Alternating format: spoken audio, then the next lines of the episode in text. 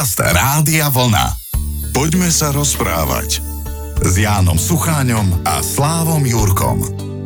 Verím, že ste dobre prežili dni spojené aj s prvoaprílovými žartíkmi a nenechali ste sa nikomu nachytať. V pohode, tak môžete počúvať reláciu. Poďme sa rozprávať už pár dní po tomto dni bláznov. Dnes vás pozdravujú Uh, nie, že by bláznivo nastavení, ale bláznivo napríklad sa na vás tešiaci Slávo Jurko a Ján Sucháň. Pozdravujem, dobrý večer. A toto, keď už hovoríme o pohľade do kalendára, je také typické obdobie, kde začínajú prichádzať najsvedomitejšie, neviem či len babky, alebo, alebo vieš, taká tá prvá skupina už na predveľkonočnú spoveď. Zamakal si si? Ale tak ja už dávno, od, od počiatku, odkedy je post, pozývam ľudí, aby sa prišli porozprávať. Výborne, takže cez rozhlasové vysielanie sa spovedať nedá, preto verím, že aspoň naše dnešné šesťdesiatminútové rozprávanie povedzme vám prospeje ako taký ten maličký balzam večer na možno aj po celom dni ubolenú dušu. Príjemné počúvanie ešte raz. Poďme sa rozprávať. Každý sme nejaký, ja som napríklad typ človeka, ktorý si dané obdobie sviatok alebo príležitosť, ktorá v priebehu roka prichádza, s niečím spájam a o Veľkej noci určite by som hneď povedal, že je to čas, v ktorom si človek snáď môže a mal by možno najviac uvedomiť, ako veľmi je hriešne alebo ako veľmi prekračuje pravidla. A ešte si nebol u mňa na spovedi. Ale už toľko postov sa poznáme. Ale adventov. Dobre, chodím namiesto toho na krstiny. Čakám ťa, čakám ťa, zas prídete. Isté, samozrejme, že je to, je to obdobie, kedy sa zamýšľame možno viac nad sebou a nad našimi činmi, skutkami, konaním. Aj keď by sme to mohli robiť možno každý deň a večer, keď kým zatvoríme oči, tak nejaká tá sekunda iste sa nájde a že človek si tak prehodnotí práve svoj čas alebo tento človek ako žil. A teraz mi prichádza na myseľ jedna udalosť, táto je veľmi pozitívna, ktorú poviem, to bol Deň žien a som počul rozhovor dvoch žien a rozprávali sa, bavili sa o tom, práve to už bola vojna a jedna položila tej druhej otázku, že kde sme my matky urobili chyby, že máme takých ľudí, akých máme a takých otcov, ako máme a ona vravela tá jedna, že ona, akým uloží večer deti spať, tak sa im venuje a je pri nich, lebo je kladú otázky a, a to si necháva vyhradené aj dve tri hodiny na to a potom aj keď skončia, takže si kladie otázku, že dobre som im to povedala, dobre som im to vysvetlila, čo si odnesú ďalej do života a tak a tak. Možno, že pre niekoho je to príliš akože niečo úzkostlivé alebo čo, ale, ale možno neodhadneme asi my ľudia všetky tie, čo sa deje v našich vzťahoch a ako štartujeme do života. A toto som povedal ako predohru. Ale to prvé, čo chcem povedať, je to, že už bolo pôstne obdobie a bol piatok. A ja som tak mal chuť na nejakú kyslú rybu, tak som prechádzal jednou dedinou a práve som videl, že sú tam ako potraviny, tak som do nich vošiel s tým teda, že už to bolo tak pred záverečnou, asi o pol siedmej, o siedmej večer zatvárali a tak som našiel niečo, čo som potreboval a už potom, keď som stál pri pokladni, kde sedela pokladnička, za ňou asi dva metre pri ďalšej pokladni stála ďalšia pokladnička a predo mnou stála žena a tak zvláštne rozprávala a tak som, keď som to počul prvý raz, si hovorím, to nie je pravda, to nemôže existovať, aby niekto takto rozprával. Potom som to počul znovu a tak to je druhýkrát. Tiež som si nebol celkom istý, ale keď to povedala už tretíkrát a tak si hovorím, tak toto to, to, to snad nie je pravda, to nemôžem nechať, tak, tak som sa ozval. Rozprávala strašne, ale strašne, strašne vulgárne. Neviem, či bola nadrogovaná, či mala vypité, alebo či ju niečo stretlo. Pred ňou bol, pravdepodobne to bol otec s chlapcom, možno druhákom, tretiakom a ten slovník bol hrozný. A tak ja som oslovil, reku, pani, prosím vás, to čo rozprávať? Že ja čo? Reku, ako to rozprávate? Pozrite sa, je tu malý chlapec. No a čo? Však aj v rádiu a v televízii tak rozprávajú. To reku, sa nevyhovárajte na to, ja viem, že aj v televízii a v rádiu tak rozprávajú, aj nedávno na olympiáde tak niekto rozprával, ale reku, to, ja, to, reku, a vy žena ešte, reku, ja sa hanbím normálne za vás, prepáčte mi to.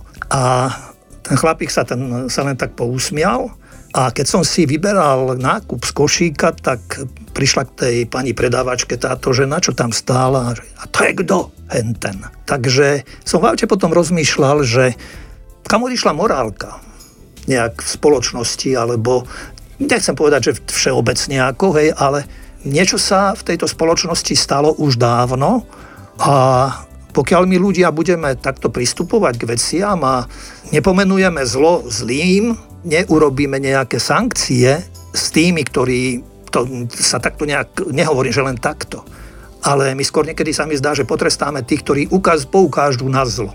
Na zlé slova, nesprávne slova, tých zoberieme na pranier, tých rýchlo odstavíme a tí, ktorí sú autormi, povedzme takýchto slov, tých necháme ďalej fungovať. Poďme sa rozprávať s Jánom Sucháňom a Slávom Jurkom. Opustili sme sa dnes zase do takej vážnej a náročnej, zložitej témy, ktorou je morálka alebo porušovanie pravidiel, ale nemôžem si pomôcť za to bez ohľadu na to, v akej dobe, v akej krajine, v akom rozpoložení, ale ľudia paušálne snáď, ako keby cítili nejaký adrenalín, alebo sme boli lákaní tým, že treba pravidla porušovať. Možno je takáto skupina ľudí a asi je, ale na druhej strane si myslím, že je väčšina ľudí, ktorí e, si myslím, že snažia sa práve aj svojím spôsobom, možno len to prostredie nejak tak viesť k tomu, aby bolo kultúrne, aby bolo mravné, aby bolo morálne a spoločnosti ste potrebuje mať právo, právne zásady, zákony a z toho aj sa odvodzujem určitým spôsobom možno povedať ten, to správanie a aj samotná morálka. Je to, keď sa pozrieme do ktorejkoľvek kultúry, tak to tam nájdeme a ja som si spomenul pri tomto napríklad na Hammurabiho zákonník, kde už dávno ešte pred Kristom mali ľudia zbierku právnych ustanovení, ktoré on dal na vyše dvojmetrovú vysokú stenu klinovým písmom vytesať. A tieto pravidlá sa dotýkali rôznych oblastí života babylonskej spoločnosti. Dotýkali sa otázok rodiny, súkromného vlastníctva, majetku, všeobecne obchodu, cien a miest, pôžičiek a ich splácania, násilných zločinov, postavenia rôznych spoločenských vrstiev, vrátane otrokov. Tento zákonník rozdeľoval tedajšie obyvateľstvo Babylonie do troch skupín. Bola tam skupina Avilum, privilegovaná najbohatšia vrstva, priestupky voči ním sa riešili formou odvety, potom boli muškéni, neprivilegované slobodné obyvateľstvo, priestupky voči ním sa riešili formou pokuty a potom boli otroci, neslobodné obyvateľstvo, priestupky voči ním sa riešili formou pokuty platenej ich pánovi, otrokov bolo ďalej možno kupovať a dediť. Sami otroci mohli mať vlastný majetok a mohli sa ženiť so slobodnými ženami. Za všetkými týmito zákonmi potom nasledoval samého Hammurabiho epilóg, ak s požiadavkou teda, že aby v budúcnosti tento zákonník chránil všetkých tých spravodlivých a preklínal tých, ktorí by po prípade snažili sa ho zničiť a poškodiť. Pripomeniem ešte niekoľko obrazov z tohoto zákonníka. Napríklad, keď sudca rozhoduje spor, dosiahne rozhodnutia a vydá ho písomne, keď sa neskôr ukáže omyl v jeho rozhodnutí, a to kvôli jeho chybe, nech zaplatí dvanásťnásobok pokuty, ktorú udelil, potom nech je verejne zbavený úradu a už nikdy viac sa nestane sudcom, alebo keď sa muž rozhodne odlúčiť od svojej ženy, ktorá mu nedala dieťa, nech jej vyplatí peniaze, ktoré vniesla do manželstva, vráti jej veno, ktoré priniesla od sa prepustí ju, alebo ešte keď otec dá svojmu obľúbenému synovi pole, záhradu alebo dom a vydá mu o tom doklad, tak po jeho smrti, keď si budú bratia deliť majetok, nech najprv tento dar pripadne k tomuto synovi a on nech ho príjme a potom nech si zvyšok pozostalosti rozdelia ostatní bratia. A ďalšie a ďalšie obrazy a príkazy a predpisy sú v tomto zákonníku. Poďme sa rozprávať. Pozerám, že Hammurabi sa trošička rozpísal, to máme tak na víkend, asi bude jednoduchšie venovať sa desatoru, to sa dá zbehnúť celkom rýchlo, aj keď e, treba to dôkladne čítať, aby sme vedeli dodržiavať. Áno, my, kresťania, máme desatoro Božích prikázaní. Mnohokrát som počul, že keby človek tieto prikázania dodržiaval, tak je krásne na svete žiť, aj keď si myslím, že ešte je niečo viac ako len prikázanie, ale prikázania istotne treba dodržiavať, tak ja len tak narýchlo cez ne prebehnem. Ja som Pán Boh tvoj, nebudeš mať okrem mňa iných bohov, ktorým by si sa klaňal, nevezmeš Božie meno nadarmo, pamätaj, že má svedčiť sviatočné dni, cti svojho otca a svoju matku, nezabiješ, nezosmilníš, nepokradneš, nebudeš krivo svedčiť proti svojmu blížnemu, nebudeš žiadostivo túžiť po manželke svojho blížneho, nebudeš túžiť po majetku svojho blížneho. Ale my, kresťania, sme však práve v posledných desaťročiach zažili veľmi prudkú diskusiu o otázkach práva a morálky. Druhý Vatikánsky koncil, ktorý tu často spomínavam, vyslovil požiadavku už v tom období pripraviť nový právny kódex, ktorý by prispel k tomu, aby obraz cirkvi nebol len legalistický, že to nebola úloha ľahká vidieť z toho, že práce na tomto kódexe trvali až do roku devätnásťstoosemdesiattri a keď bol kódex hotový, mnohí nad ním zaváhali, pretože nebol oveľa stručnejší ako ten predošlý. Všeobecne možno povedať, že Kristus neprišiel zákon zrušiť, ale naplniť. A o tom, ako túto vetu treba rozumieť, rovnako trvá spor v priebehu celých, možno povedať, cirkevných dejín. Apoštol Pavol napríklad vysvetľoval, že zákon je na smrť, viera je tá, ktorá oslobodzuje a zachraňuje. Predsa však sme i to nové, teda kresťanské, nazvali zase zákonom, síce novým, ale zákonom. Na začiatku novoveku vzblkla táto diskusia odznova. Začali sme hovoriť o zákone a v niektorých cirkvách začali hovoriť o testamente. V každom prípade kresťanstvo nemožno stotožniť s nejakou formou zákona. Kresťanstvo nie je iba zákon, ani dokonca iba nejaká náuka. Kresťanstvo je predovšetkým vzťah, postoj, ktorý treba odovzdávať živým spôsobom, formou svedectva. To je pravda, že dosť často hovoríš o druhom Vatikánskom koncile alebo aj o veciach ešte ako keby z minulého tisícročia. Niečo podobné teraz môže vyvolávať u veriacich synoda, pretože aj to má byť alebo je niečo veľké? Mnohí hovoria, že vlastne toto už bolo obsiahnuté a mnohé sa aj žilo už z toho, čo sa v súvislosti aj so synodou hovoria, čo sa pripravuje.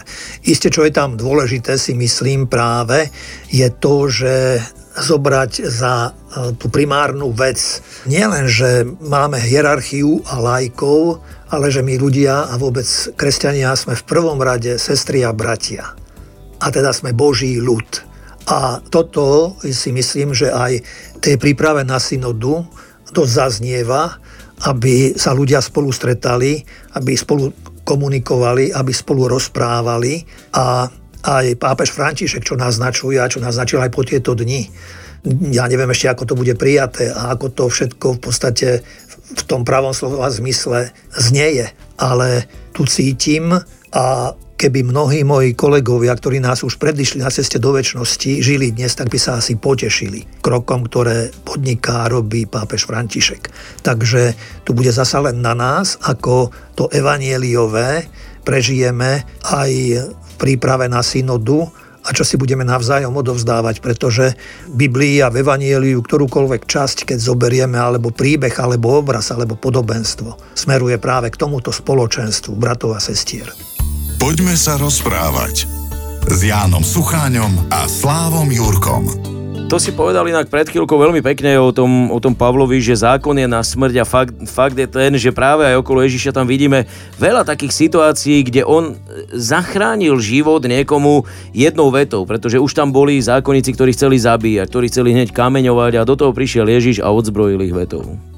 Evanjeliá sú plné takýchto obrazov, kedy Ježiš prejavil vlastne milosrdenstvo ako ovocie lásky alebo prejav lásky a v nedeľu sme čítali tiež taký jeden obraz, kedy Ježiš odišiel už na Olivovú horu, ale ráno sa vrátil do chrámu a ľudia sa hrnuli k nemu, sadol si a vyučovali ich a prišli zákonníci a farizei a priviedli k nemu ženu pristihnutú pri cudzoložstve, postavili ju do prostriedku a povedali mu: Učiteľ, túto ženu sme pristihli priamo pri cudzoložstve. Mojžiš nám v zákone nariadil takéto ženy ukameňovať. Čo povieš ty? Ale to hovoril, aby ho pokúšali a mohli obžalovať. Ježiš sa zohol a prstom písal po zemi. Ale keď sa ho neprestávali vypytovať, spriamil sa a povedal im: Kto z vás je bez riechu, nech prvý hodí do nej kameň. To je to blízke asi všetkým nám, myslím, to je blízke nám, že keď je nejaký spor, tak hneď ukážeme na toho druhého. Hej, že nezačíname u seba, od seba. Málo si spýtujeme svedomie, ale my hneď hľadáme vinníka. To je vo vzťahoch, v rodine, možno medzi manželmi, kamarátmi, kolegami, bohužiaľ aj v spoločnosti, aj medzi politikmi, že keď to tak niekedy sledujem, nie že by riešili svoje vlastné problémy, ale hneď sa ukáže, zakrývajú sa vlastné problémy. A Ježiš tu práve rieši tú situáciu tým, že píše niečo na zem.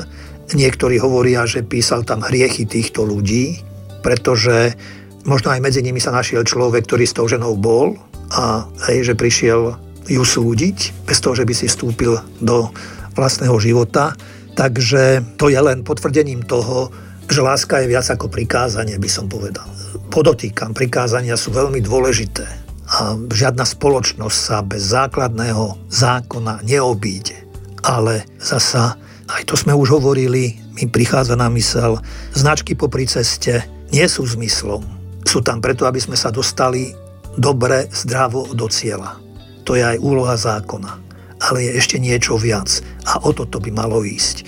A mne v tejto súvislosti prichádza na mysel vzkriesenie od Leva Nikolajeviča Tolstého o Kaťuši, ktorá bola sirotou, ktorú si zobrali dve tety na starosť, a ktoré mali synovca Nechludova. Ten chodieval k týmto tetám a Kaťuša bola veľmi pekná žena, tak sa do nej zalúbil, ale využil aj príležitosť a potom z toho zážitku nejak tak čakala dieťa. Kaťuša, tak ju prepustili, poslali ju preč. Dieťatko po narodení potom zomrelo. Potrebovala sa nejak tak živiť, takže odišla do nevestinca. No a bola odsúdená potom vraj za vraždu nejakého človeka a zaujímavé, že v porote sedel aj sám Nechludov, po rokoch spoznal, že to je Kaťuša, tak sa v ňom všetko prebudilo a uh, mal pocit viny, teda, že on ju zviedol na cestu, možno povedať. Takže ja to skrátim. Ona sa dostala potom do väzenia na Sibír, no a on odišiel za ňou, ale ona ho už nechcela, pretože ona stretla iného človeka a uh, žila s týmto človekom. Ale čo bolo dôležité, že obaja vlastne našli zmysel života tiež práve tým, že spoznali prikázania a spoznali predovšetkým lásku. Janko, opäť raz ďakujem veľmi pekne aj za dnešné rozprávanie, ktoré je v tejto chvíli na konci, ale už teraz sa pozeráme pred seba a o sedem dní sa budeme počuť opäť. To bola relácia, poďme sa rozprávať. Pekný večer želajú Slávo Jurko a Ján Sucháň. Pozdravujem, príjemný večer prajem. Poďme sa rozprávať s Jánom Sucháňom a Slávom Jurkom. Rádio Vlna.